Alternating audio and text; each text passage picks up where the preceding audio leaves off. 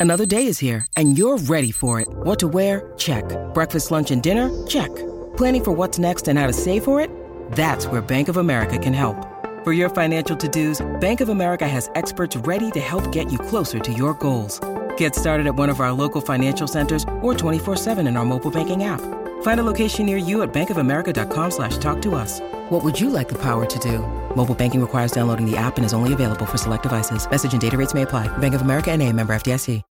When you need mealtime inspiration, it's worth shopping Kroger, where you'll find over 30,000 mouthwatering choices that excite your inner foodie. And no matter what tasty choice you make, you'll enjoy our everyday low prices, plus extra ways to save, like digital coupons worth over $600 each week. You can also save up to $1 off per gallon at the pump with fuel points. More savings and more inspiring flavors make shopping Kroger worth it every time. Kroger, fresh for everyone. Fuel restrictions apply.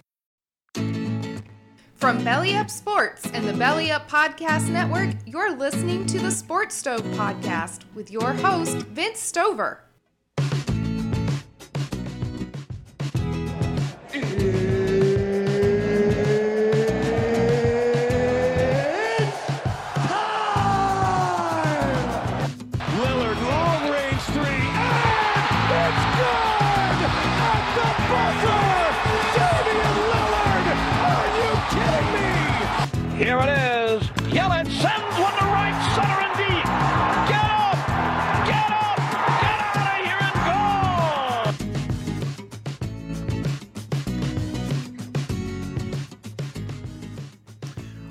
Welcome into today's Sports Stove podcast, and I am doing a instant reaction to the Super Bowl. It is Sunday night recording. Most of you will be listening to this on Monday uh, morning or afternoon, sometime as well. My family is in bed, so I'm trying not to be too loud for them. They're just going to have to get over it. Let's talk about. We're going to talk about the Super Bowl tonight. We're going to talk about uh, UFC Fight Night on Saturday. It was an incredible card and uh, a great night of watching fights. And then we'll talk a little bit of basketball before we close out this quick podcast episode uh, here. Tonight's episode, today's episode, this episode of the Sports Stove podcast is brought to you by Skull Candy and Blue Coolers and Belly Up Sports. Skull Candy is providing true wireless earphones, and I'm talking about prices that are very affordable. Uh, for the simplest of, of earbuds, and then also obviously top notch uh, headphones, earbuds, speakers, all those sorts of things for all different budgets. And it's available at skullcandy.com. But don't just go to skullcandy.com, go to the podcast notes, click on the link we provide for you so they know that we sent you, and uh, get your next set of earbuds. Then, Blue Coolers, they have a 55 quart uh, cooler. It is the, the best seller for Blue Coolers, a phenomenal product five star rated. They have a guarantee with it, five years guarantee. They have 10 day ice retention in these coolers. Uh, phenomenal products. Some have even called Blue Coolers the Yeti Killer, and uh, they are the top of the line cooler at a more affordable price than some of the other leading brands out there. So make sure you go visit Blue Cooler. Again, go to the link in the podcast notes and uh, and so that way they know that we sent you. And then Belly Up Sports, you go to bellyupsports.com. You're going to find podcasts. Uh, you're going to find articles about all the different sports and uh, something for everyone there at bellyupsports.com. So make sure you go visit there as well and uh, support those that support us. All right, let's dive right into the Super Bowl uh, here tonight. At the end of the night, it is Tom Brady and the Tampa Bay Buccaneers um, uh, just out playing and out coaching the Kansas City Chiefs tonight. So we'll start with the Chiefs stats. Patrick Mahomes throws for 270 yards, zero touchdowns, two interceptions. Clyde Edwards Helaire, nine carries for 64 yards. Travis Kelce, 10, car- uh, 10 catches for 133 yards. Hill, seven catches, 73 yards. Some big time drops uh, early in the game for Kansas City, never being able to find the end zone and uh, ultimately their their downfall. Tom Brady goes for 201 yards, not a spectacular night, three touchdowns, zero interceptions, and that's all that they needed from him tonight. Leonard Fournette carries the ball 16 times, 89 yards and a touchdown. Ronald Jones Jr. 12 touches, 61 yards, and then Rob Gronkowski. He's been a, a, limited use throughout the season. He goes six catches, 67 yards, and two big time touchdowns for Tampa Bay. As far as the defense goes, Kansas City only got one sack and two quarterback hits. Uh, the uh, Tampa Bay defense, three sacks, two interceptions coming from their two young, talented defensive players, Antoine Winfield and Devin White uh, with the two interceptions there in a great game for sure by the Tampa Bay defense. Todd Bowles, the last two two weeks of the season against Green Bay and against Kansas City, called us spectacular games and uh, really came out to show. Now, the big argument going around Twitter was the officiating in the first half, especially here. And some fellows from the uh, Two Drunk Brothers podcast, which is on the Belly Up Sports Network, um, kind of went at the Kansas City fans and those talking about the officiating, saying, well, the officiating uh, didn't kick the field goals, the officiating didn't throw the interceptions, the officiating didn't do all these things, and therefore kind of playing off the officiating as a non issue. But if you look at that first half, and number one, let me make clear, I'm not blaming the officials for Kansas City's loss. Kansas City did enough on their own to cause that loss. But in the first half, it was eight penalties to one. Eight penalties called on Kansas City, one penalty called on Tampa Bay. In the second half, it was even three to three. So you're telling me that in the first half, Tampa Bay only committed one foul, but in the second half, they fouled uh, evenly with Kansas City. Listen, that's not the case. There were ticky tack fouls being called. And I'm not saying that all the calls were wrong calls. I'm saying they didn't call it evenly in the first half. They were calling anytime a Kansas City defender grabbed a shoulder, touched a shoulder, of a receiver, they threw the flag for holding. When Tampa Bay did it, nothing whatsoever. When uh, Kansas City player wrapped his arm around the waist of a, of a Tampa Bay receiver, it was a penalty. When Tampa did it to Kansas City, it was not a penalty. And then you talk about two scores for Kansas City came as a result of penalties called on uh, on Kansas City. One was the offsides on the kickoff or the the field goal attempt by Tampa Bay there and and had that offsides gave him a first down. And I watched three, four plays uh, from both teams after that, seeing guys lined up offsides, no call. Their head was over the ball, that kind of a thing, no call. But they decided to call it on the field goal attempt which gave Tampa the first down. They eventually scored. Then there was uh, two pass interference calls. The one was the tripping uh, that happened, and that was clearly a, a, penalty. No, no argument there. The other one was in the end zone, the ball overthrown out of the end zone. Mike Evans ran into Tyrann Mathieu. He was standing at the goal line, and Mike Evans ran into him. They threw the flag, pass interference. It wasn't a hold. I saw someone else, no names to be mentioned, said, well, it was still a hold, so it still would have been a penalty. No, he ran straight into Winfield. They called the penalty, which gave him the ball at the one, which led to ultimately another touchdown. You're talking about going into the half, the difference being either six, 13 to 6 or 21 to 6 and uh, and ultimately that changed the way the game was played moving forward. In the second half the officiating got much more even. It was it was much better I thought in the second half and Kansas City still could not get going offensively and were unable to put any uh, anything in the end zone. All just the three field goals and uh, and and by the way, Patrick Mahomes Two of those plays that were incomplete in the end zone, he was being tackled, thrown to the ground, and he still made an on target throw both times. Incredible talent there. I think we'll see Patrick Mahomes back in the Super Bowl before his career is done. But hey, things are crazy. You never know what's going to happen.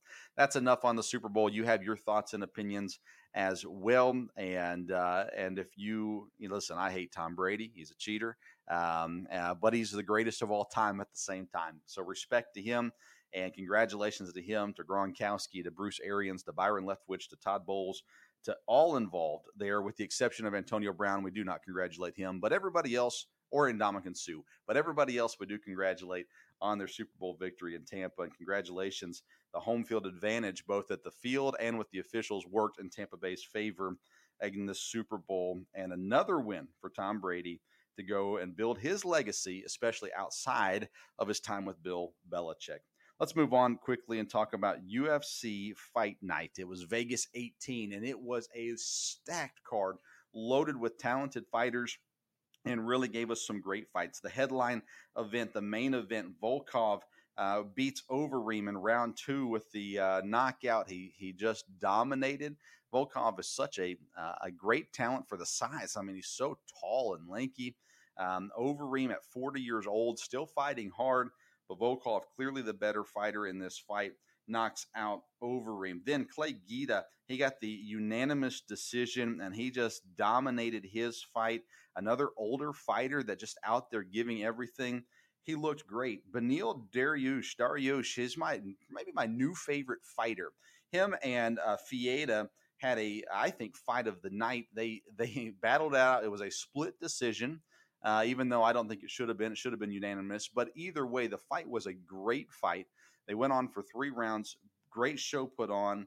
Beneil Dariush uh, just he just looked so good, especially in the third round and uh, loved his interview afterwards. He didn't call out anybody, but he did push for his friend to get just one shot, he said, in the UFC, give him a full fight camp and a chance to fight.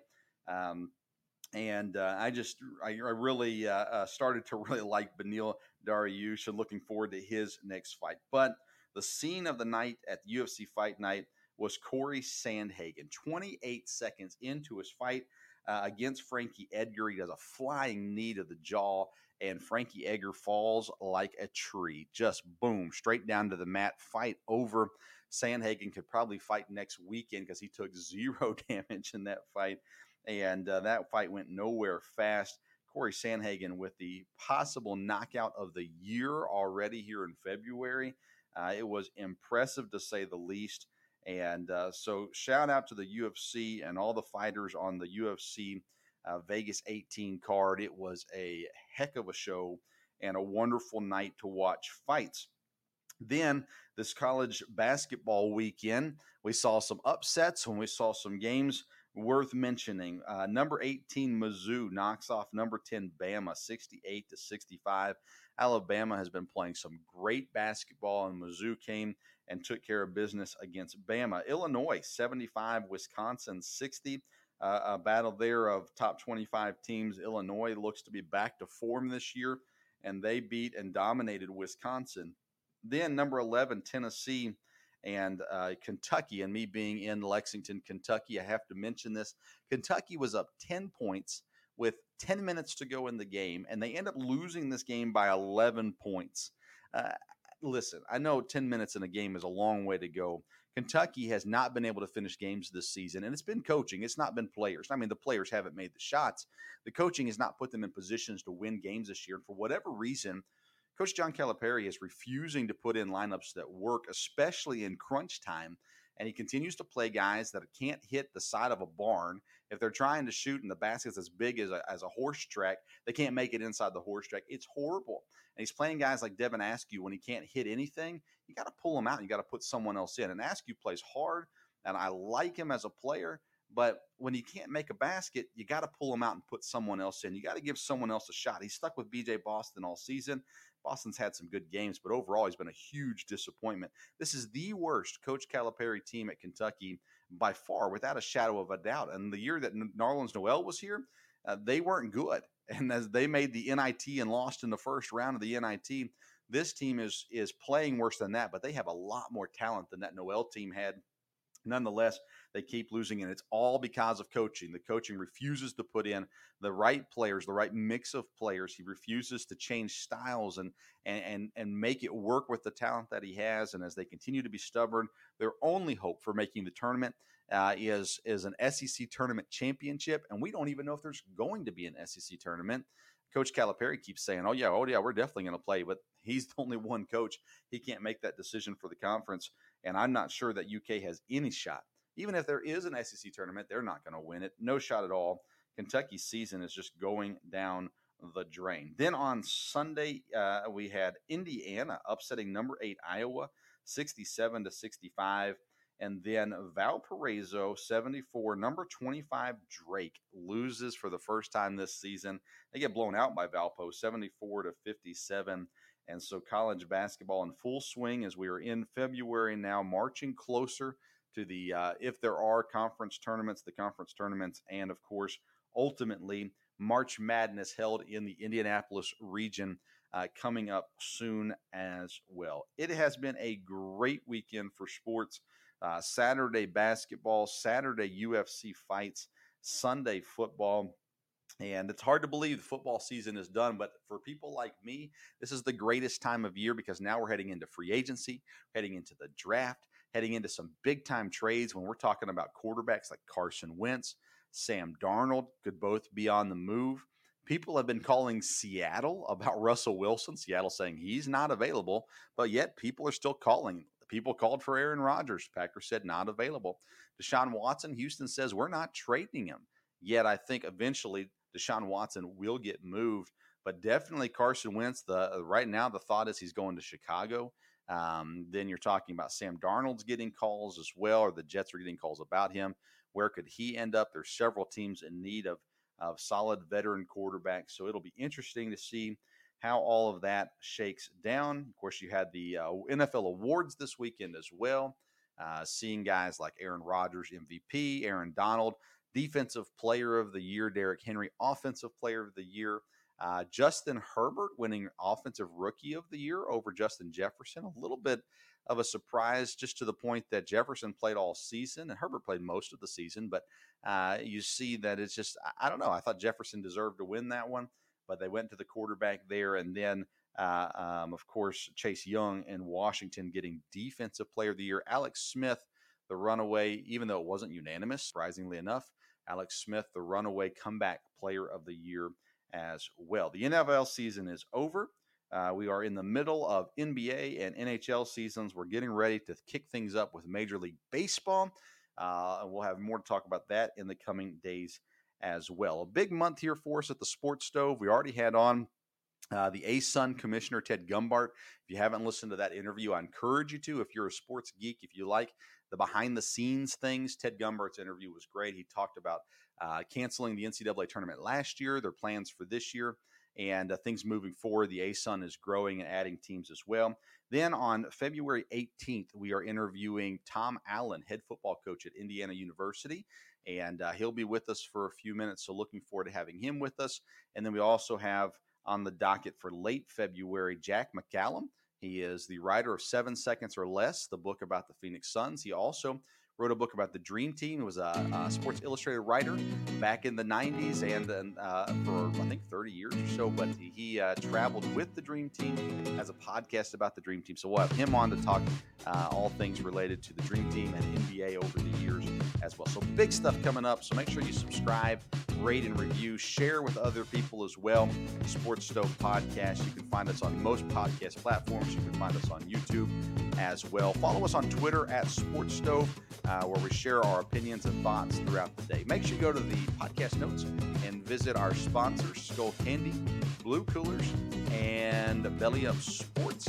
And uh, remember, Valentine's Day is coming up very shortly. So get the one that you love, some candy for their ears with Skull Candy earbuds or headphones. And uh, if you have an, uh, a sweetheart that is an outdoors person, the Blue Coolers is a great gift uh, as well. So thank you for tuning into this short edition of the Sports Stove podcast. We should have a new episode out Thursday morning. So until next time, we will see you around the Sports Stove.